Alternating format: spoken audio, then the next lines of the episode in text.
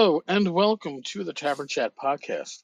I'm your host, Erik Tenkar, and this is another in our Designers and Makers series of fireside chats. Today, we have none other than Alex Kammer, probably best known for the Gamehole convention, amongst other things. Alex, welcome. Thank you very much. It's a, it's a pleasure to be here.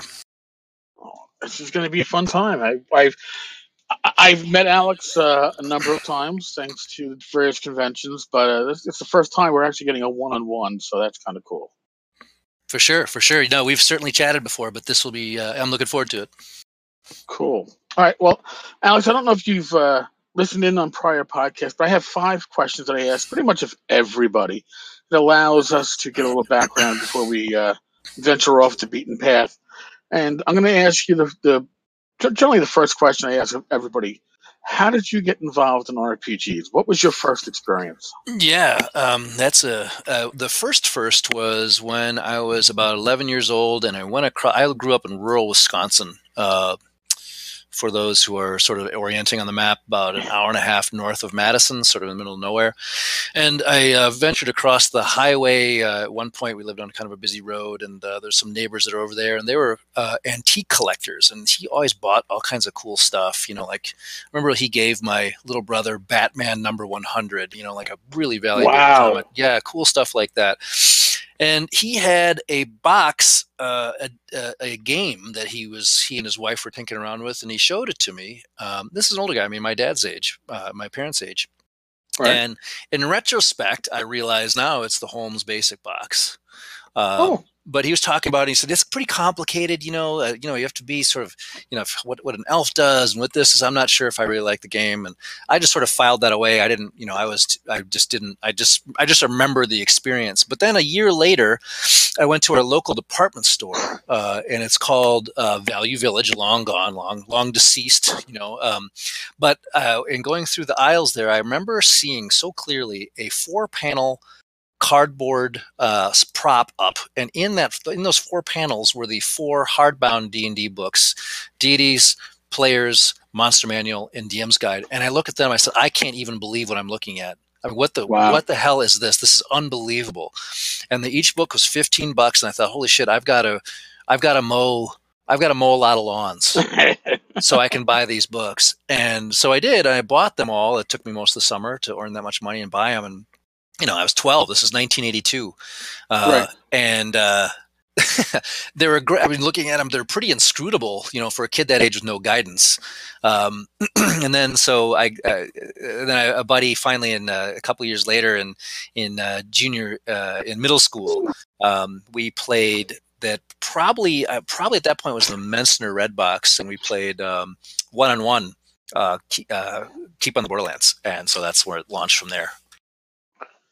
All right, so you got you you like many of us, you got started with some amalgamation between uh, first edition and basic. Yeah, which is that's always that's interesting.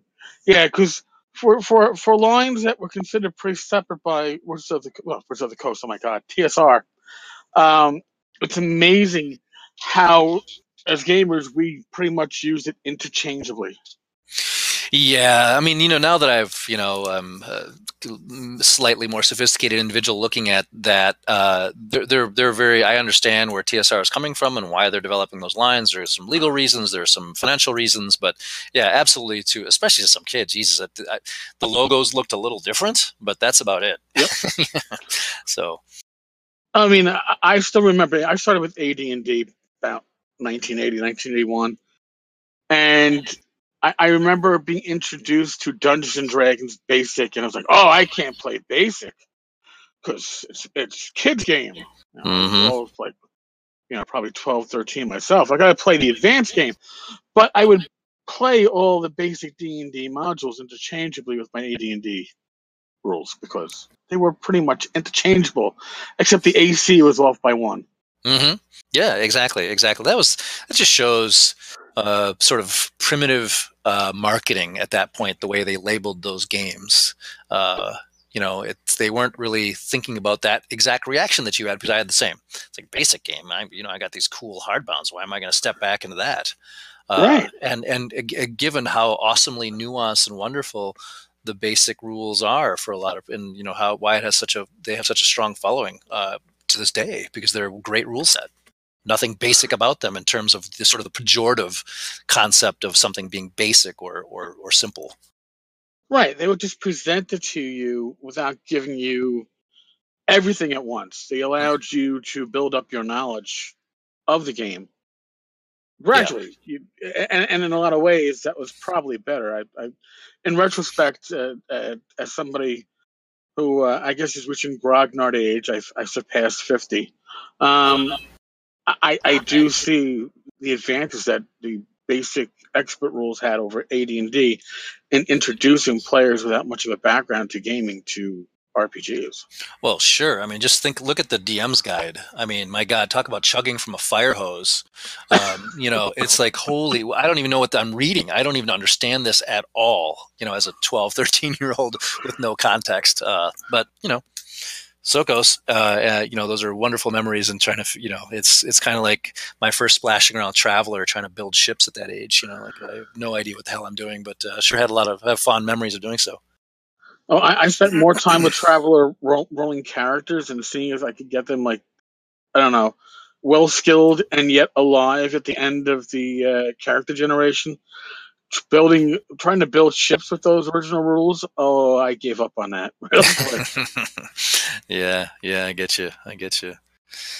So yeah that's uh that's my uh, i still have my original uh my original books. That's the they form the cornerstone of my of my collection which is kind of one of my jams these days. Uh, you know, uh, amassing the stuff that I have. Uh, so I can tell you that the Player's Handbook that I bought back in 1982 was a sixth printing Player's Handbook. Um, it still has my looping uh, Alex Kammer signature back in whatever grade that was, which probably seventh grade. Um, so yeah.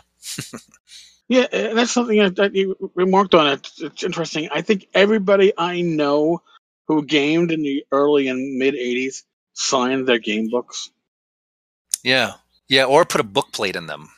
Uh, that was a kind of a popular thing back in those days too. Um, but yeah, yeah, I don't know what we were worried about. Someone. Yeah, I because trust me, I could tell my player's handbook from anybody else else's just looking at the wear on the cover and and and the, and the little scuff marks. I didn't need to look in and see whether I signed it or not. Yeah, it, it, comes from the school of thought of labeling your mittens. Maybe I don't know. oh, jeez, yeah, I guess you're probably right. All right, so now we know what brought you into gaming. Today, what is your game? What is your go-to rule system? I'm playing a lot of 5e these days. Uh, I uh, I play lots of different things, but uh, if I had to, you know, the game I played the most over the course of my life has been AD&D 1e. Um, but these days, I play a lot of 5e. Um, and I like it. I, it's the it's the most this the most recent iteration of D and D, of course, and it's also the best one since, for me at least, since Second Ed, which I really liked. First Ed people make distinctions uh, between one and two E.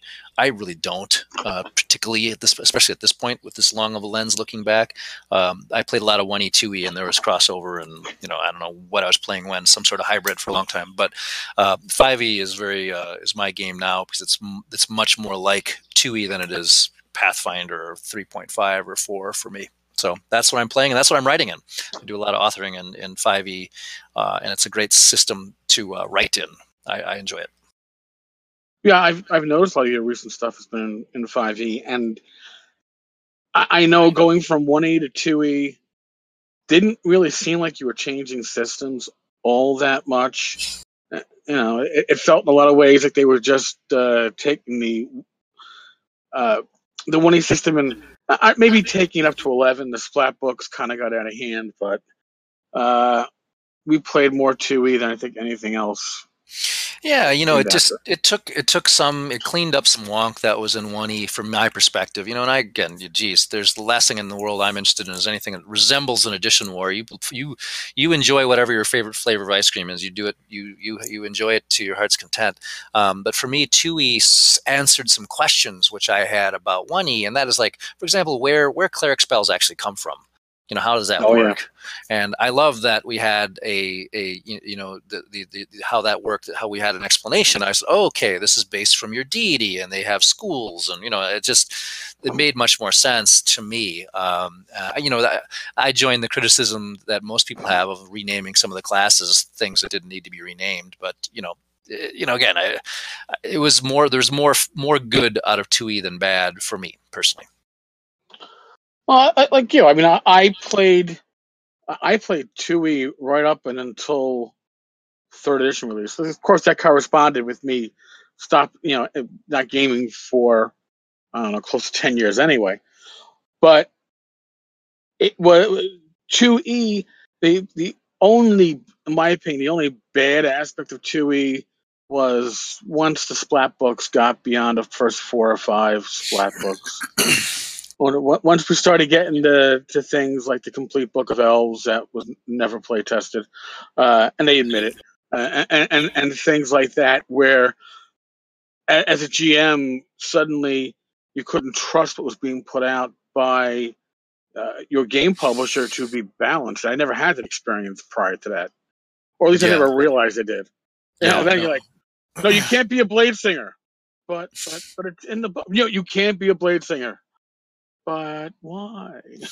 Yeah, I agree. At least for me, uh, that was sort of self-limiting because I was in college at that point, and I didn't have enough money to buy all that crap anyway. So I was pretty. Uh, I was, you know, those those uh, those. Uh, uh, gosh, what are they called? The, the player handbook extensions. Yeah, the, yeah, yeah, the com- complete complete player's handbook. Complete, there you go. That's right. The complete Yep. I and those those I those I acquired much later in life. You know, uh, so I you know that never. But I can see that uh, they, to drop those things in the middle of a game.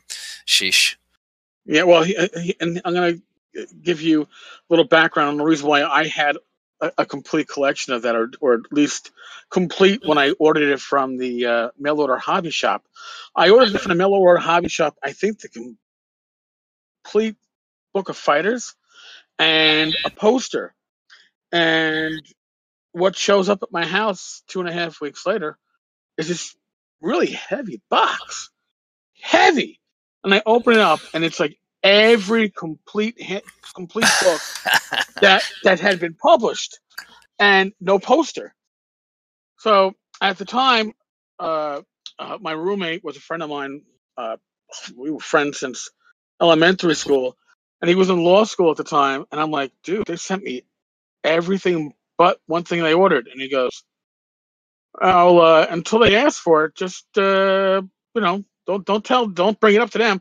So then I start getting like answer machine phone calls from somebody very desperate at the mail order hobby shop, and apparently the, what their issue was is that there were two Erics, and they crossed the orders. Oh. And they basically sent me this guy's order and sent him one book and a poster.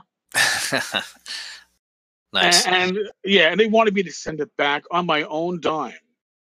I was like, I'm not even going to return a phone call at that point. Yeah. So that's how I that's how I had everything, uh, pretty much. That's not a bad way to get it from the sky, basically. Basically from the sky, it was a gift. You know, and, and, and, let's be honest, I was also in college, and if they had told me, "Oh, listen, uh, we're going to arrange for like UPS to pick it up," and no, it was just, "Oh, you got to ship it back to us." And you gotta and you gotta give us like a uh, a receipt, you know, give us a receipt and give us, you know, w- you know who's shipping and the tracking number. I'm like, you fucked up. I right, did. right, right. So, yeah, that, that, again shows that's a nice window into the sort of the corporate deci- corporate level decision making that was going on at TSR.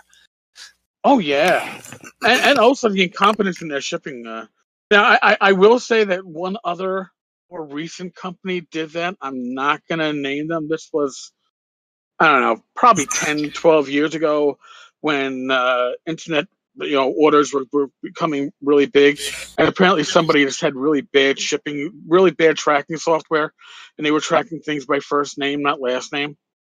Uh, not gonna again, not gonna say who it is, but uh, I was like, ah. I, I reached out to them, and I, I got to reach out to the other person who got my shipment since both of our information was shared between the two of us in what we got. So I was like, that's really bad. yeah, that's funny. All right, so now we're going to go a, a, little bit off field here. Since you started with basic, uh, what is how do you feel about racist class? You know, we don't see it in modern games per se, but how do you feel about it? Uh, how do I feel about what? Racist class. Oh, race, ra- race as a class. Yep. It's. Uh, um, I, I don't really have strong feelings about it. It is one of those things that if it is uh, uh, defined as a thing when you sit down with, with an understanding going in that that's gonna, the way it is, uh, I'm I'm fine with it. I I certainly not one of these people who rail against it or think it's is the it's gospel. Um, but uh, I and I've played in those games, and I think it's okay. But it's hard for me to go back playing, you know, from playing an elven mage and an elven fighter and a halfling thief or whatever, than to go back and be an elf. Uh, just yeah. conceptually, it was hard for me. I certainly don't have any problem with it, but it's not. It's just not my jam, uh, and I certainly recognize it's uh, the historical importance of it. Um, but uh, you know, again, doesn't doesn't doesn't get it, it, Doesn't make its way into my sundae of ice cream as my favorite flavors. All right, I'll accept that. That, that fits well. All right, so here's our, our, our next gaming related question. And it's going to be where do you stand on Save or Die? Not the podcast, but, the, but mechanic. Mm-hmm. Mm-hmm. I, I think it's a uh, God. I have I've been on the wrong end of that a lot of times, uh, so it'd be hard for me to be, yeah. So it'd be hard for me to uh, to uh, to be against it as a concept. I think it's one of those things that is a a uh, it's really in the hands of a good DM to be doled out in in moderation and only you know it, it, it just it can be overdone you know and it can be overly punitive of course you know it's a oh, yeah and uh, so that's the if it's well done and especially if it is a a as a result of a decision a player made not uh, you know just seriously like a spike from the sky uh, if it's something that you have you have taken a, a, a, affirmative action and that has brought you against something that maybe you had the choice of avoiding I'm much more okay with the save or die than sort of the the uh, you know just because uh, that some of the some of the noteworthy older modules had that just oh, yeah. struck, that sort of struck that struck me as being just unfair. Um, but so no, I'm not against it. I think that uh, in fact, if you even you know save or die as a as a as as written is not a thing in 5e, but it can be engineered effectively to be that way. Um, you can, and I do that uh, because I think players' choices should have real consequences. You you do something stupid, you've got to pay the price, and one of those in that menu of, of possible prices is your character is freaking dead. Um, uh, so I, uh, I I am I am not I'm not uh, a one of the one of the people that is pro nerfing um, the game. Yeah, you're pretty much like me. Like if the player has, like you said, a choice, like you know that the big MacGuffin is at the end. You know that what decisions you make are going to have an impact. You know it's not unprotected. Yes, you could expect maybe a trap that could be save or die, but that random trap in a hallway where you step on a loose tile and all of a sudden it's a save or die spell. Mm-hmm. yeah, yeah. I agree with you. As a as a former law enforcement officer, you're probably familiar with the concept of actus reus, you know, an affirmative action. You know, if that's the yes that so if there is that the, if you are if or the or the mens rea or the mental element of committing an act, then I'm the consequences that flow from that act okay but again yeah the right your your the, your analogy your your your uh, example is a perfect one um, that uh, you, you're just rolling down the hall without something that something obvious that you probably should have missed that took a really high like for instance back in the day only certain characters could even see or perceive that that that that uh, plate in the floor and you don't happen right. to be that right kind of character and then you die i mean that's that's right. that's i'm not cool with that Uh, if you have a dwarf in your party, it will have a chance of detecting it. However, without a dwarf, Yep. like, oh, come on. And also, like you said, i i it's it's like spice. A little spice goes a long way. A lot Mhm. of spice can can can ruin a meal. Yep. You know, and, and a little save or die, keeping your players on their toes is great. But with with the save or die around every corner, then you've taken away uh, not just their ability to to have an impact, but you've taken away the, pretty much the whole story. It's Mhm. just gonna be r- random life or death. That's not the point to, to gaming. It should be your players' decisions have. There's, obviously, there's a randomness to it, but Mhm. your players' decisions should have a large impact on on how an adventure goes. Sure, Uh, sure. And always, you know, when we ran games and there was a save or die or, you know, or save or really bad consequences moment, we uh, did not, we're not in lockstep with the tables in, gosh, uh, in the, in the DM's guide necessarily. We'd alter those based on circumstances. You know, if Yep. you, if you took steps that were intelligent, um, you could have a, a, a, uh, a lower bar, a easier threshold to make that save. Um, and uh, because that just seemed to make sense. And I think a lot of us did stuff like that. Yeah, and and it's funny because when we did that back in the '80s and the '90s, we really didn't call it house rolling. It Mm. was, you know, it, it was maybe it was unique to to your campaign or to your game group, but it was never considered a house rule. It was considered common sense. Mhm. This makes it, you know, especially when we started playing games like Rifts, you realize that if you didn't make common sense decisions, the game would just stay broken. But uh, right, right.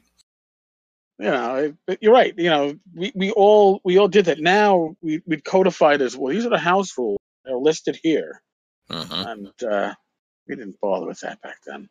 Yep, yep, yep. All right. Well, here's the final question before we start uh, hitting the sandbox aspect of this. You came into gaming as a young teen. What would that young teen think if they could see how you'd be involved in a hobby at this point in your life? Well, it's funny you asked that because I shit you not, here's been my week. I, uh, on Tuesday, went to my daughter's fifth grade class and I gave a slideshow presentation uh, she, uh, of um, the art in my currently being kickstarted book, which is the art in is just spectacular. And the purpose was to show these cool images and also to talk about how art goes from words that I that came out of my brain onto paper through several different hands and the different iterations an image can can have uh, and as you see the final result. So it's kind of talking about the art process um, Right. and uh, they were the kids were unbelievable. I mean these are this is just you know this is like sugar crack to them you know talking cool cool dragon picture you know all this kind of cool images. And they more and more including her teacher were asking about the game you know how does the game work? And there were awesomely like four or five kids who were very this is fifth grade again very Right. conversant with d&d they they knew a lot about it. That would never have happened. I was the one kid in my class. Um, so first of all there, there are that many kids that are in that class that knew it. So the teacher at the end she goes and I, we had about 20 minutes left she said hey can you just run a game for some of the kids and i said Wow. Wow. All right. So here we, we, you know, I can, yeah, let's do it. So we sat down on the floor. She picked six kids. Um, they had, all they had are some six sided die. And I just had the kids sitting around me in a circle. The rest of the class crowded around me, including the teacher. And I just said, Hey, um, what, uh, you, you have to decide, um, if you're going to be a human or not and what, what they do for a living. And I gave some examples and they picked, you know, sort of fighter cleric kind of thing. And Right. and and then basically they I, I did a very simple scenario of you're trying to get past two guards two hostile monster guards what are you going to do how are you going to do it and just listening to them you know first of all uh, come to the realization that this is a cooperative game not we charge them and kill them. No what are you what are you actually going to do? You know and and the, how these kids are working it out. Um, and then i used the dice rolls uh, you know one two three as negative with varying degrees and four five six as positive and i just storied what the results were. And it was great and the kids freaking loved it. So that was tuesday. Wednesday i got asked to go out to a local high school to judge a board game design contest because they have a freaking board game design class in high school That is awesome, I- man. you- I would have killed for that. I know. I, I was telling these kids, I'm standing. I, there are a couple other uh, industry folks with me, and you know, my first, you know, we did a panel afterwards where they're asking questions. I said, first of all, kids, and I didn't say kids. First of all, guys, you got to be effing me that you get to do this anyway. Here you are. You've been here from 11 a.m. to 2 p.m. screwing around with us, talking about board game mechanics in high school. That is insane. That is completely inconceivable to me. So anyway, if my if my 12 year old me or 13 year old me or 15 year old me could see that I'm writing D and D books, that I've got a massive D and D collection, I've got this unbelievable game room above a pub I own where I house my collection, that I that I run this convention that people think is great and i can't i'm just so humbled by that and i get to go to conventions and meet all kinds of other cool gamers. I know literally thousands of gamers all around the world um, that we because we share this passion in common. This kid wouldn't even be wouldn't believe it. That would be just stunning uh, and it should be because it is stunning. It's just a, it's a it's an amazing thing how um, d&d has fundamentally affected my life and the trajectory and what i'm doing now as i approach my years of you know trying to figure out what i want to do when i grow up well, so there and, you go. And, well, that, and that is, as you put it, how D and D has affected your life, has brought you to where you are. I mean, eh, honest to God, like you, you were just mentioning before with me, I'm a retired cop. I remember being a rookie out in the South Bronx and, and back in '97, and I, I, I, I had this screwed up situation I was on a foot post and I had to handle it and I didn't know what to do. And I told myself, oh, well, you know what? Screw it. I'm going to role play a police officer and figure it out that way. Mm. And, and, it's amazing how that worked. Mm. You know, it's like I am a cop, but I'm going to role play one because you can take a step back kind of when you do that and get it, get an outside perspective. And I was like, that actually worked. Mm-hmm. Huh. And mm-hmm. D and D has certainly given a lot of confidence to, uh, I'm sure myself and others. I mean, before I was a cop, I worked retail. I sold electronics, TVs. There's no way I could have gone up to strangers uh, as the me who, who never played D and D and interacted and, and built rapport, which is what you do when you're in gaming groups and even at conventions and playing with strangers. You you make those connections and you're able to uh, put any of the shyness or other stuff aside yeah. and step into it. And that's really a skill that D and D gave me. I, I, completely agree. It did a couple things for me. First of all, it um, uh, it galvanized my nerddom and uh, gave me a uh, an interest. It led. It was a gateway drug, quite frankly, to fantasy literature uh, and to into literature bro- more broadly, uh, and to and and thereby scholasticism. I, you know, I became a book guy because of D&D. Uh, and then I, because I was a reader, I was good at standardized tests. I was good at school. I then I became a lawyer. You know, later in life, you know, I was a history major. I was going to go get a PhD in, in comparative revolutions until the wall came down. But so I changed changed course and uh, ended up going to law school. And again, law school was I was going to say it's easy. I had to work, but I got it. You know, it made sense to me. You know, I got the you know it's it was it was not I was ready for it. Uh, and uh, you know and so it's it's it's axiomatic for me. Uh, and then yeah the part that you're talking about the socialization piece of it of um, being being to picture yourself as someone else is a very healthy undertaking for everyone. Because really that is that's really the, the basis of empathy you know in a lot of ways. That, that is put, picturing yourself as someone else in different circumstances. It's just a very healthy exercise anyway. Uh, and then being able to to pretend to be that different person uh, and to speak with that person's voice is a, is a wonderful experience. And I think that's why we're seeing so much uh, so much more role playing D and D and others in classrooms, especially with kids who are are, are having difficulties uh, because they can step outside of themselves and then engage the subject matter uh, from a different angle. And it is it is it's an, it has it has had profound impacts on on kids' lives. Uh, and and look at us. I mean, we are just talking about a couple old farts like us kicking around when it wasn't, you know, there certainly was no, uh, it was never launched with that design and with that goal in mind. Uh, this is just, you know, that's just sort of how it worked out. Um, so I, I, think it's it's just the greatest thing. I, I love gaming. It's just a it's a, a, tremendously great thing, and I'm I'm so delighted that my kids are into it, um, and that uh, and that there's so many that the hobby is is in in such a robust and healthy state. I just love it. Oh God, yeah. Now my son just turned 26 yesterday. Not into gaming uh, at all. His fiance, she she plays on uh, Fantasy Grounds. She's played some uh, 5e, but for him, it was always he's he's of the generation that things have to be graphical and they have to like uh it has to be video gameish for you Mm. before it becomes cool. But my niece is eight, and since she, I turned she turned six when she saw Swords and Wizardry Light, uh, when I got an advanced copy of it, she grabbed it out of my hand at six and told me, "Uncle, you wrote this for me." I did. You wrote this for me because I can learn to read four pages. You can teach me that I can play D and D. And uh, when she turned seven, she told me that when she turned eight, she'd be old enough to go to gaming conventions, which uh, I- I wasn't going to tell her no flat out. But now she's now that she's eight, she's told me 15 is a better year. So when she's 15, she'll be old enough to enjoy conventions. But she is into it. She understands that she all my dwarvenite, which I never use, just sits in boxes with me, and now I'm giving to her, and I get pictures every couple of days from her mother's cell phone of the latest uh, part of town that she's built, the latest dungeon. Uh, she gets it. Mm. She gets it, and uh, it's it's just a beautiful thing to see. And hearing that you were a history major, uh, I, I find that a lot of us were history majors. At least those of us that have gone on not just to game, but to go a little bit beyond it in the industry, whether it's blogging or writing or uh, running conventions.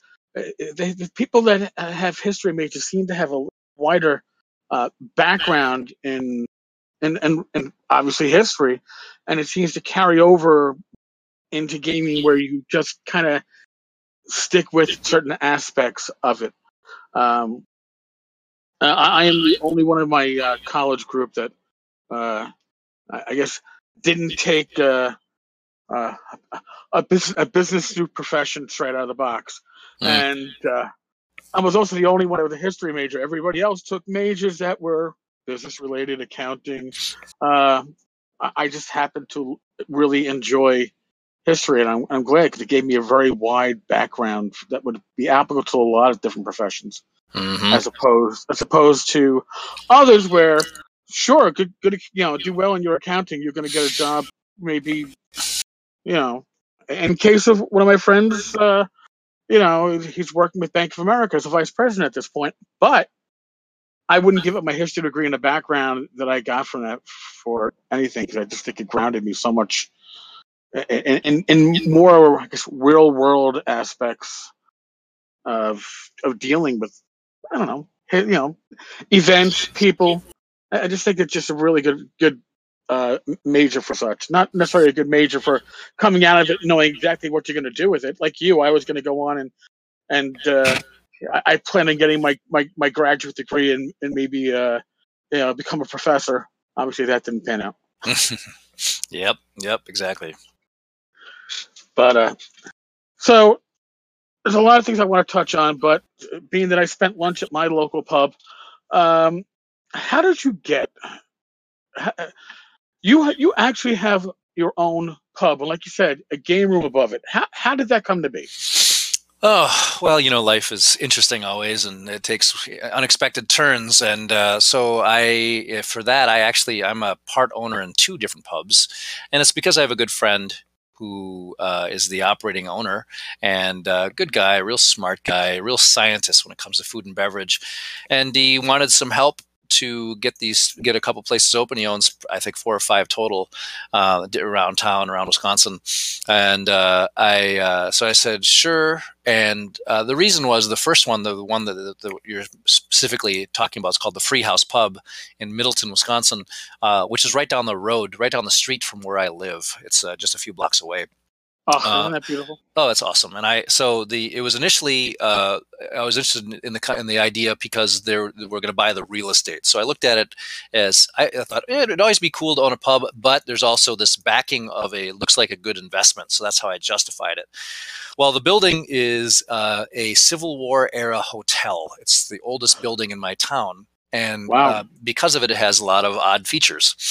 Uh, one of them is that it's the second story uh, has extremely steep, well, very steep stairs, certainly not up to modern code stairs that go upstairs. As such, uh, we we can't take, we couldn't have uh, any customers up there for any restaurant purposes, and because it's a historic building, we can't change it. Uh, Okay. So the as you ascend these stairs that are pretty steep at the top there's a landing and there are two doors. And they go into two larger these were the suites the hotel suites. They're both three room suites. The back the, the furthest door goes back into the hot the the, uh, the now the restaurant offices. But if you turn left you'll see a big glass plaque plaque that says uh, the game hole on it and a big cthulhu door knocker. And that opens into a hallway a three room uh, suite where that's where the game hole is. That's where that's why Gamehole Con has the name it does because we, my game group has been called the Game Hole for twenty some years. Um, and that because those rooms weren't going to be useful for anything, ac- actually, my partner's the first one up there. He saw, he said, "Boy, this would be a great place for a game room." And I said, "Done."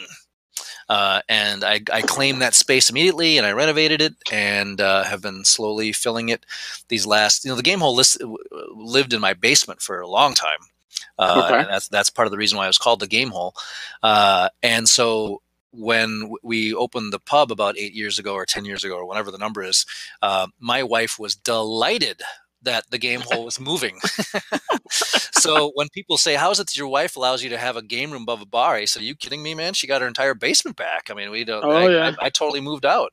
Um, so it's worked out for everyone. So it's it's it's it's it's truly it's it's one of those almost have to pinch myself kind of things like what a weird what a crazy thing that i've stumbled into um, that i have this this unbelievable game room above this cool pub, and i we played last night Uh, we played till midnight last night um, playing actually finished the final play test of uh, the book that's uh, currently out there that i wrote uh, and we play once a week we play d&d or call of cthulhu or savage worlds or something uh, every week with these the same knuckleheads that uh, run Gamehole Con. It's all those guys that uh, we get together and we play, we role play once a week.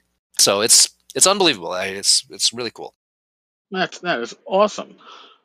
All right. Well, if, before we hit on your your your current Kickstarter, you've written stuff before. This Mhm. isn't your this isn't your first product. What got you into writing? Uh, I mean, and and and listen, we've all written adventures as GMs for our own groups, but Yeah. what got you writing adventures for for the public? Because it's a different mindset. You gotta you gotta. It's a different way to write. Yeah, absolutely. And it's one, and I wouldn't have I wouldn't have appreciated how different it is when I started as to where I am today.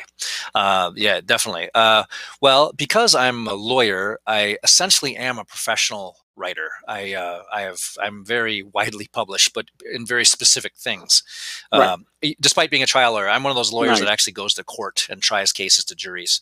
Um, but I do as an as a as a part of the job. There's just a lot of writing and a lot of uh, a lot of published writing. So I, you know, as far as the basic chops of writing, you know, those have been well honed. Uh, but what came to be the reason why I actually got into adventure writing uh, formally, again, making the the very important distinction that you, we all were splashing around writing goofy stuff for our friends, um, Right. but to, for actually to be read to be read and consumed by other gamers was for Gamehole Con um, the D and D uh, Adventures League, which is the current uh, iteration of the of their uh, um, uh, their their their uh, organized play. They started. They launched a program called Con Created Content, where conventions could write exclusive D and D material for uh, attendees of their show, and I thought, well, that's pretty cool. And so we, I, uh, I, my first uh, and at the you know, and I this is sounds like a terrible name drop, but my friend Ed Greenwood was interested in um, in d- doing that with me, and I thought, wow, that this is a really great opportunity to to write an adventure with one of the true masters, and uh, it was just an, an amazing experience because Ed is so explosively prolific. Um, he writes so fast and so well uh, that what we did, we shared a document like we had. It was a three, it was a trilogy that we wrote for uh, Gamehole Con. She's about three or four years ago, maybe five years ago. Um, and we, it was a shared, it was, it was just a, it was a Word document that we each saved on our end and s- emailed it to the other guy. Uh, and the agreement was you write this part and then I'll send it back to me and I'll write it. Well, the thing was, I'd finish my part. I'd slave over it. You know, it took me two or three days. I'd send it to Ed. It would come back, I shit you not, like two hours later with his next section completely done and beautiful and perfect. Like, oh my God, I don't even get a break. It's, you know, he just, he just, he just, it's just like it jumps out of his body. It's crazy. Um, so that was my first stab. It was for Adventures League con created content, and those adventures were pretty good. You know, they were they were not bad.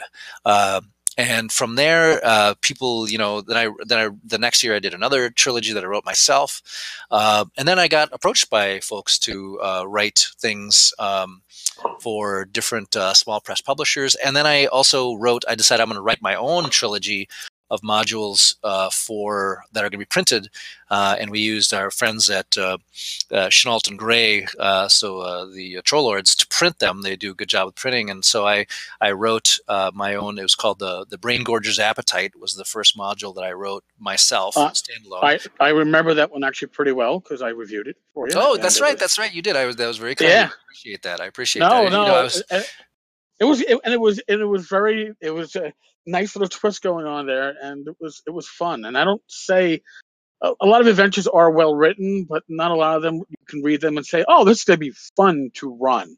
Mm. that, that was my take on it. So yes, I appreciate that. Well, that's always the goal. I'm trying to. I'm, I write for DMs. You know, I write for people who are going to give the DMs the tools to put on a fun game, a challenging, fun, dangerous, exciting game. That's always the goal. But man, I tell you, for a guy who at that point is in his mid 40s, who has written all kinds of stuff, who has tried a whole bunch of jury trials, who's been through all kinds of you know challenging things that all us grown-ups go through. I was nervous as hell to put that out there. Like this is my first Alex Kammer module out into the into the wild, and I was just I was like, oh my god, this is I'm gonna be so hurt if it sucks. You know, if people think it's it's garbage. Uh, unfortunately, people had nice things to say and uh, and it went you know it sold well and uh, so I wrote a second one and a third one uh, and in fact the third one I'm going to this is the last time I'm going to run a piece of it at North Texas here next week. Um, it's uh, uh, Trillium the City of Enchantment is the final uh, final step in that that my own standalone um, modules that we wrote write for a little imprint called Gamehole Publishing and we have a total of I think 12 different modules D&D modules that we've published ourselves through our little imprint. Uh, Ed Greenwood wrote a couple with us for us, uh, and then other guys in the game have written them. So that's where I kind of got started, and now it's just sort of picked up pace. I mean, I get asked to write stretch goal things for Kickstarters. I've been asked to, you know, write. Uh, Frog Gods asked me to write a couple modules. I, uh, you know, Goodman Games has asked me to write some things. It's, uh, you know, it's it's wild. It's just all of a sudden it's, uh, you know, all that I want and more. Well, it, it, it, it's strange how that happens too. It, reaches like you reach critical mass, and all of a sudden, it it it feeds itself. Yeah, you don't have to look. Yeah, yeah, that's for sure. That's for sure. Um, so yeah, that's where it sort of to present day, and then you know the my book that's out there now that happened because, boy, uh, oh geez, more than a year and a half ago, probably almost two years ago. Um, just sort of shooting the shit with Bill Webb about it, and he said, I'd be great if you'd write a book for us." I said, "Well, man, that's not a small undertaking." um, and uh, you know, I'm a full time lawyer and a full time dad, and I have other businesses, and you know, so it's just one of those things where my time to write is usually in the evenings. You know. Uh, or actually after the kids go to bed and I'm, you know, either at the dining room table or in my bed with my laptop open you know so it's not like i'm you know can put eight hours a day at writing it's just not not right. i think that's reality for most of us um, oh yeah. So, but I but we talked about it, and he wanted uh, he was interested in uh, a, a, book. Uh, he was doing a maritime adventure at the time, and I said, you know, I've I've really I've always been fascinated by the Sahuagin, and you know, we, we can debate about how that's supposed to be pronounced, but that's how I always pronounce it. Um, I have I have no clue myself. I, yeah. I always avoid pronouncing it because I figure I'll look stupid no matter what I say. Sahuagin, Sahuagin, Sahuagin, whatever. We all yeah. know who I'm talking about. And uh, the uh, and I said, you know, that would be pretty interesting. You know, there because I like I like nuanced monsters. You know, what I don't like writing about are demons or something like that. They're just like eh, just voraciously, unstoppably evil, and they are they're pretty one dimensional, right? Um, they sort of are what they're what they are. I like nuanced monsters who have their own society and they have their own culture and they have their own reasons for doing things. Um, they, they certainly can be evil and they should you know can be they should be dangerous and all those sorts of great things about that we love in D and D. But so that that idea appealed to me and so then I started kicking around and uh, you know as of you know as of about uh, uh, well, I guess I sent my last revisions to the book to my editor just this morning. So I'm now officially oh, really? Yeah, it's now it's been I've been play testing it for the last several months. It's been fully written for a while, but I've been, you know, it's one of those things, Erik. When you write something, it's really hard to say it's done. And I just yeah.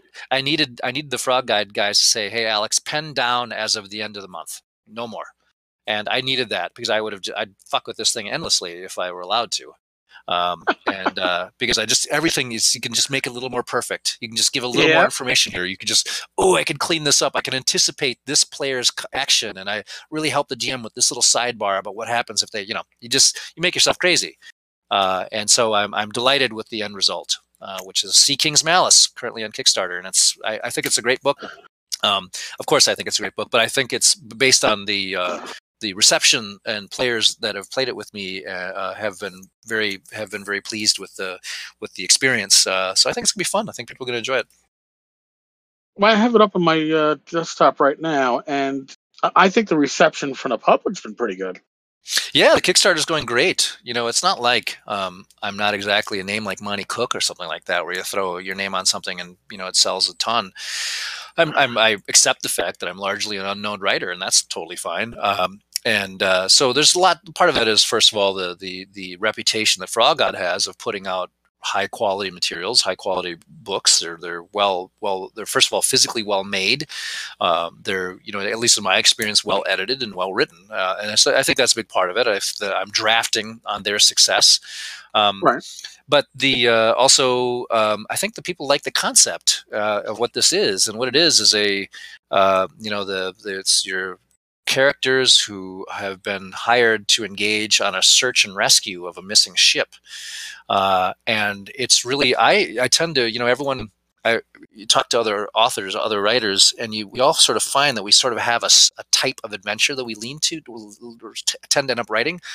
Mine almost invariably, like Brain Gorger's Appetite, are some element of investigations, a mystery, that mm-hmm. something something not everything that is what you see in front of you is exactly is is accurate in what's actually happening. There's there's more there there are unseen actors. There are twists coming.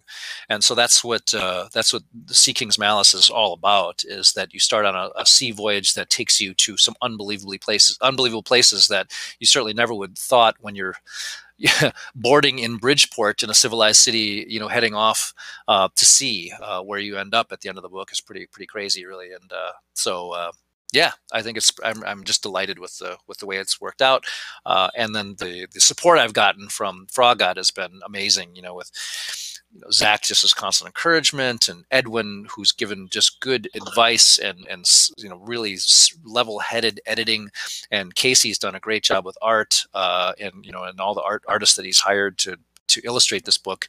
Uh, part of the deal, I told those guys, I'm like, hey, you guys gotta, I want this book to sit on the shelf next to a Wizards 5e release and look better. You know, better from a standpoint of more art, uh, mm-hmm. and just just everything. It's this can't be this can't look oh that's a third party p- publishing book. This is going to you know someone who doesn't know any better would not be able to tell who is the big publisher based on the the way the book looks. Uh, and they've certainly come through on that. I mean, it's the the art that is that has been uh, created for this book is just amazing, and I'm just thrilled that I get to be part of that. That my words get to be associated with this great art. Well, to give Frog God a challenge, like, hey, put something out that could actually uh, visually and physically be competition to Wizards of the Coast. Uh, I'm I'm sure they chomped at the bit for that one. yeah, well, you know the, the, what again going back to whatever t- type whatever rule system of D&D you play, leaving all that aside, there is just no question about where where sales are eh, for what editions. And and 5e is just a monster right now. I mean, it sells Oh god, yeah. And so that's they're looking at that as saying, well, we've done a lot of good stuff in Pathfinder and Swords and Wizardry and we have we 5e product we're coming on. This is a real chance to announce that we are a legitimate player in the 5e realm and I think I just happened to, and I was encouraging them. I look, I tried to encourage them. Look, guys, a, I think this is a chance. I think that, you know, I know enough of the 5e people that they're going to be the Wizards people that they're going to be uh, support, not only cooperative but supportive and encouraging. Uh, mm-hmm. And uh, so it's just, I hope it really accomplishes what um, they hope it will, and that is to that that new new customers come to Frog God uh, because of uh, they have they're being recognized as a real you know high end producer of of, uh, of fifth edition games. Uh, the artwork that Frog God has been pulling in over the last, uh, at least the last two years, has been nothing but phenomenal. And uh, Casey, Casey is that reason. Yep. He uh, he has an eye for talent, and he finds it, and the work is, is stunning, and uh, it, it's certainly up there with anything that Wizards might put out, or um, I, I think Wizards would be the, your main competition, at least for the full color artwork. Sure, And, sure, sure. uh, you know, and, and Casey's such a good guy too. You know, so I'm I t- so completely acknowledge that I have I have no doubt that I'm a pain in the ass to work with because this is really my baby. You know, I'm like I I, I I nitpick at things. You know, I get a, a, a piece of art. I said, oh, that's not it doesn't exactly match my copy. You know, I need you know this is not right. And sometimes there's some really funny just big errors. Like, what are they reading? That's not even the that's not what I wrote at all, Um, but and, then we laugh about it. But you know, Casey is really chill dude, and he's very uh, he's been very accommodating. Um, and uh, rolls with it, and he's had a really good attitude about all all my. I try not to be unreasonable, but this really means a lot to me. I mean, this this is let's put it this way, Erik. I look back at that kid when I was 12, staring at that four panel set at Value Village in Portage, Wisconsin, and to think that I could have a D and D book on a shelf like that with my name on it. I mean, that's been a dream of mine for a long time. So uh, it's uh, that's why I'm, I'm I'm I'm trying to mitigate my my my control and try to limit how nitpicky I am with all these details. But man, this this project really means a lot to me. as well it should and, and, don't sell yourself short either by saying that you're an unknown name uh, when it comes to publishing I- I think those that especially those of us i don't want to say are wired in but anybody who goes to gaming conventions knows who alex Kammer is.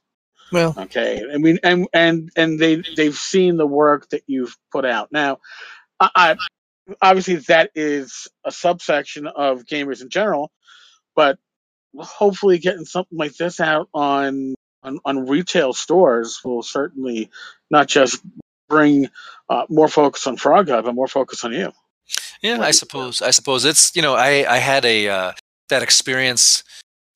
Oh gosh, it was about six months ago or so. Maybe it was more than that. Eight months ago, I was in LA and I was out visiting a buddy, and he took me to his local game store, and I found they had a one of the, a Frog God module that I had written for them in that store, and I just I made him take a picture of me. You know, I was like, I couldn't believe. It. I'm like, oh my god, it's in a game store outside of the state of Wisconsin. I can't effing believe it. This is so amazing. Uh, so yeah, I'm the, the, the, concept still has not really dawned on me that that's actually possible, but it's going to be in distribution. It's going to be in game stores. It's I just, oh man, I'm, I'm so, I'm so excited. oh, uh, as, as well you should be and, I, and i've i've seen some of the sample art that they're that they're showing here on the uh, kickstarter page Hmm. and this is color art that makes me really feel uh, like I'm looking at some AD and D products, but with with modern sense of I don't know about modern sensibilities, but uh, a, a modern look to the art while still having a feel that harkens back. And uh, a- a- as a gamer that, that goes back nearly 40 years, I, I, I am loving it. I, Well, I really am. I, I really appreciate that. The, uh, you know, people who've read my stuff in the past, and I don't, I don't decide what my style is. My style is just my style. And they, people, you know, my friends from Wizards who read my stuff, they said you have a very old school style. I don't even know what that means really, um, but I think at least uh, from my philosophy with the with the the stuff I write, uh, there's the the danger is real. Um, there there are there are meaningful choices to be made in a lot of different places. R- effective role playing is a very big part of everything I write. You can dramatically out change the outcomes of situations with good play, um, and there are there are there are, there are v- very real consequences and pretty freaky stuff. I got some pretty crazy stuff that happens in this book that you won't find in a wizard's book because there. I'm not saying it's not family friendly, but it certainly goes closer to not being family friendly than the wizard stuff because I can, you know, I can, I can, I get to do that. I don't have to try to try to satisfy Hasbro's um, Hasbro's dictates, you know. And so this is there's some stuff in my book that's pretty freaky and pretty, but not without being like Lamentations of the Flame Princess. You know, not Well, going to that going that direction. Um, well, so, because you like to be playable too at the same time. That's- yeah, that's- yeah, yeah, yeah, yeah. And so I got to tell you, this is a pretty funny thing. Um, so my uh, proofreader in everything that I've ever published uh, in gaming is my wife, my wife Kelly. Uh, Okay. she, she is an unbelievably slow reader. She is meticulous. She grinds through every character and she'll find every error. And it's just I can't even believe that she wants to read like that. I just ugh. Um, but she so she's very careful. And so uh, this is back in February, and we're out to, for uh, her birthday dinner. And I'm telling her like Kelly, please, you got to get this finished up. I got to get this manuscript into the frogs. They're waiting for it, and they're seriously waiting on you. And her mom is uh, with us, and she is a, uh Canadian expatriate, like a very prim and proper Can- English Canadian, uh, Ah. sitting there, and she goes, "Oh, I'm a good proofreader. Can I read your book?" And I thought, "Oh my God! Uh, I mean, there's there there are psychedelic." Uh, transformations that people go through human sacrifice i mean there's some stuff in here right i'm thinking I, what am i going to say i said okay okay what the hell sure you can sure pat you can read my book uh, and so sh- I gave it to her, and she got it back to me two days later, and she was so complimentary. She said, "Alex, first of all, you're you're such a good writer. I'm just delighted to read it, and I can't wait to play this game. I want to play this game." And this is my, this is my mother-in-law, my Canadian mother-in-law, who doesn't know anything about D and D, and she's in her you know mid seventies. First time she's ever even looked at anything like this. I couldn't believe it. I thought for sure she'd be like, "Well, Kelly, you married a you married a deviant." we Um, knew but he was no. strange before, but yeah, right, right, right. So, yeah, I don't know. It's been a really interesting, really interesting experience from uh, from start to finish. Well, yeah, I, I think that when, when folks say that you write in old school style, that uh, just from my experience uh, reading the Brain Gorger, like you said, you there's multiple ways to achieve pretty much everything. There's, there's no predestined path that tells you how to get from point A to point E. Mhm. there are multiple ways to get there. The, the, the players are going to feel not just that the decisions matter, but that their decisions are dictating the way the story is, is going to play out, as opposed to a lot of the more recent adventures from certain uh, companies that are more rigid in how they play out, especially when they have to end in a certain way so you can go on to the next in the series. Mm. And uh, I think that you, you avoid that. And, uh, I- I think that that's your strength. Well, I, I appreciate that. For me, I think the the most challenging part, and this is what you know, if you if 2013 Alex would not have appreciated this, and that is that the real challenge for good design, which again, these are all personal things, uh, what how you feel what good design is, but good design for me is accommodating a variety of play styles so you can but you still have a plot you're not just splashing pure sandbox where you're just creating a city and say go enter the city and do what you want where there is still a plot a central plot and there is a, a central quest plot mission whatever but there are you can go in you can get there in a bunch of different ways. That's hard uh, It I- I, it's really i mean it takes that's why it took me a year and a half to write this goddamn thing you know i had to really think about all right i don't i have a bottleneck here. The only way they can get past this bottleneck is to do this. Well that's not good. I need to have there's got to be at least two or three ways to get past this because people play differently. And so that it just took a little thinking and and, al- and also it wasn't all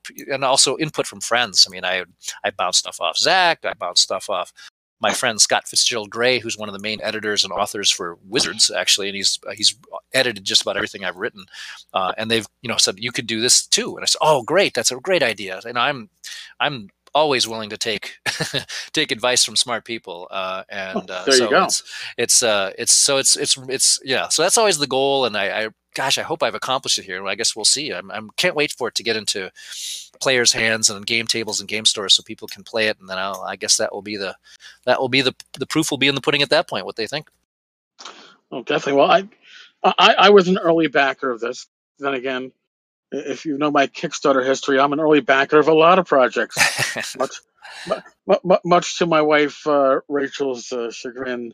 well, we just had you. renovation. We, we we just had renovations done here, and she's realizing like, do you realize how many how many you know role playing products you just have in boxes that need to go somewhere? I'm like, Yeah, that's why I'm gonna, you know, get some shelving for the living room. She goes,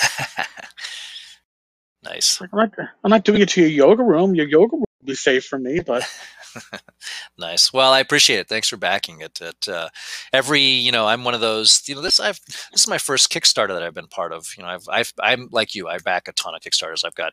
Right. I can't even tell you how many. I just I have so much stuff, but uh, to actually be you, part of you're a super backer. yeah, and so the to see, you know, I look.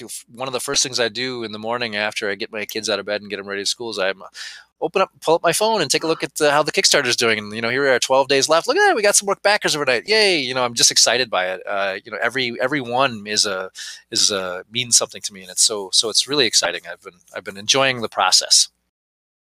Well, as as well you should. And uh, listen, Frog God Games knows how to put together quality Kickstarters and and, and quality books. Like uh, like you said, the, the the quality, the physical quality of, of, of the books that Frog God puts out. I guess you've you must have seen uh, Bill take uh, one of the larger books and you know hold it from the two uh, covers and then shake it with the pages and and, mm-hmm. and yeah, and I, I, always cringe when he does that because I, I know the vast majority of my gaming books would not survive that. Oh right, yeah. Yeah, the the library bindings for real. I mean, that's a, it's it's, and I appreciate that. And the paper quality. You know, these things all yeah. have cost consequences. And ink quality. These all have cost consequences. Uh, and there's a reason why mass market books fail at the rate they do, just because they can't afford to do these kind of things. So this is a, you know, that's what the book I, I want my, you know, I wanted the book to endure and to, to be that quality. So that's that's why it was an easy yes for me when they asked me. You know, I said I saw the at that point I saw the proofs coming out of City of Brass, Casey's book. Wow, look at that. Oh. God. You know, I'm like, well, you guys, okay, you you guys are on the right path. Here we go. Let's let's make a let's make a, a book that's gonna melt faces. You know. Um, yeah, so that's City City of Brass. Uh, you know, if if their prior books were you know hitting solid eight and a half, nine and a half when it came to art, you know, City of Brass busted through ten and did Spinal Tap at eleven. I mean, that was uh, spot on. So yeah, yeah, yeah, yeah. I agree. I agree. So, so I'm expecting more. I'm, I'm expecting even more so from yours. By the way. Well, geez, that's a high bar. Uh, I certainly, you know, Casey did a great job putting this all together, and uh, and you know, kudos to uh, all the guys for giving such a generous art budget. I mean, this literally is doubling their art budget. Um, they allowed me to pick my cover artist, who's still working on it. And she's gonna, it's gonna be a beautiful cover. It's Elena Danner, and she's, uh, she does, she's she's really busy right now doing all kinds of magic cards, and she's a friend from Madison, and she's really talented, and uh, I, her cover is going to be released here shortly. It should be here in the next week. Um, I can't I can't wait to show people, um, and it'll still be going. That'll come out while the Kickstarter's still live. I think we have about 12 more days um, of the Kickstarter, so uh, still good stuff coming uh, down the pike here for uh, for Sea King's Malice. Very cool.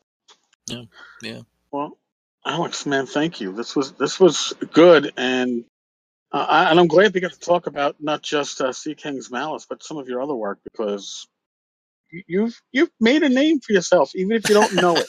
well, even I, if I you don't know it. I don't know about that. I appreciate that, and it's always just it's good just to to talk to uh, a fellow gamer of you know of the same vintage about where we came from and how similar a lot of these things are and you know it's just cool. It's what a, what a great community. I mean it's a great time to be alive in gaming that we have. You know, here i'm sitting in my attic here in madison wisconsin and you're on the east coast and we can have this conversation. People can listen and join. I mean that's that's unthinkable. I mean imagine what that would that, that would have been like in the early 80s i mean this this didn't happen you know and so this is a, a great uh, a great great time to be a gamer so well, back in the early '80s, if you if you made a local phone call, I think after five minutes it started charging you by the minute. Yeah, you, you, yeah. didn't you didn't have these free internet phone calls. I remember getting my 300 baud modem from my Commodore 64 and thinking it was going to open up the world to me. Um, well, took a while to tell to, to, to, reveal a little bit of how much of a freaking country boy hick I am. I grew up when I first, my first experience with a phone was on a party line, meaning you picked up the phone and your neighbors would be on the phone. Oh, jeez. Uh, yeah, you didn't have your own phone line because I was out in rural Wisconsin, so you had to say, "Oh, I'm sorry," and you have to wait till they're done, and then you could place your call. Wow. you know, to think about that now in terms of, you know, as I look at the numerous devices arrayed on my desk with my laptop and my my my desktop and my phone, and oh my gosh, it's just a it's like a very different world, and it's just to the to the good of gaming that just has flattened the earth so much with uh, access to everyone. You know, everyone's right there, and uh, and uh, we share share uh, games and game concepts so quickly and easily now you know, as opposed to you think about the the play by mail stuff that uh, the original wargamers were doing, Gary and company. You know, it's hard to even imagine that world. No, I, I remember doing uh, play by mail stuff. Oh God, back in the in the in the eighties, uh, there was a Conan one. I just liked it for the maps, and there was there was one about like I don't know you you were some like minor crime lord killing other crime lords in the city. I don't even know why I enjoyed them so much, but I guess it's because like saying it's before we had this extra communication. Now uh, most of my gaming is done via virtual tabletops. Mm. I'm gaming with people in, in Canada, Florida, Texas, Connecticut, all over the place. Wow. Yeah, I know. It's pretty amazing. Pretty amazing. Yeah. So yeah, that's that's what my twelve uh, year old me would, would be stunned by, just to see where where gaming and it's changed, but it really hasn't changed. I mean, you can still play your old school games and still get that that same feel just so you can also play it now with like you know roll twenty and Fantasy Grounds. Mm-hmm. Yeah. Agreed. It's Agreed. different. Yeah, yeah, yeah, yeah. Well, Alex, so, again, uh, you know, thank you. I'm going to be seeing you next week at North Texas. Yeah, yeah, we'll definitely hang out. That'll be great. I uh, I'll pop down to Dallas next Wednesday. Uh, I, and thank you for taking time out of your schedule to talk to me and let, letting me prattle on about my this project. I know I get a little overly overwrought about it. I don't mean to be emotional about oh, it, but it's just it means it means a lot to me. So I, I really appreciate it. this is your gaming child. You know, you, you've been working yourself up to this one. This is the one you can present to to not just the old school gamers and the congoers, but this is the one that's going to go out there uh, how do they say it? Wide. yeah. You know, yep. you're gonna you're gonna it, it it's I can almost guarantee it's going to be very successful uh, once it reaches uh, retail levels and, and, gets out there. Because again, you don't realize it, but you've got a little bit more of a following than you're willing to admit. That's fine. A lot of us don't like to admit ourselves, but uh, you do quality work. Well, thank you and and you've got a quality company putting this together for you. So those combinations should be uh, a huge win-win. Yeah, yeah, yeah. All right, my man. Well, cool. Uh, thanks again. I uh, look forward to uh, to hanging in uh, in Dallas here. Geez, just days. I better get my stuff together here. oh, I, I got to reach. By the way, I got to reach out to Zach because apparently I'm uh, writing running uh, Tegel Manor two mornings, and uh, I have yet to see any material that I'm running. So yeah, nice. That's okay hey, listen, I like to improv anyway. Just you know, g- give me a one-page outline, and I'll I'll I'll scare my players somehow. Yeah, gotcha, gotcha. Well, cool. All well, right. we'll we'll see you then. Thanks again. You're welcome, Alex. And just so folks know they're listening, uh, there will be a link to the Kickstarter and uh, Gamehole Con and a few other things uh, in the show notes for the podcast here. And again, huge thanks to Alex. And as always, folks, God bless. Be safe. Roll those dice and roll them well and uh, I'll talk with you all tomorrow.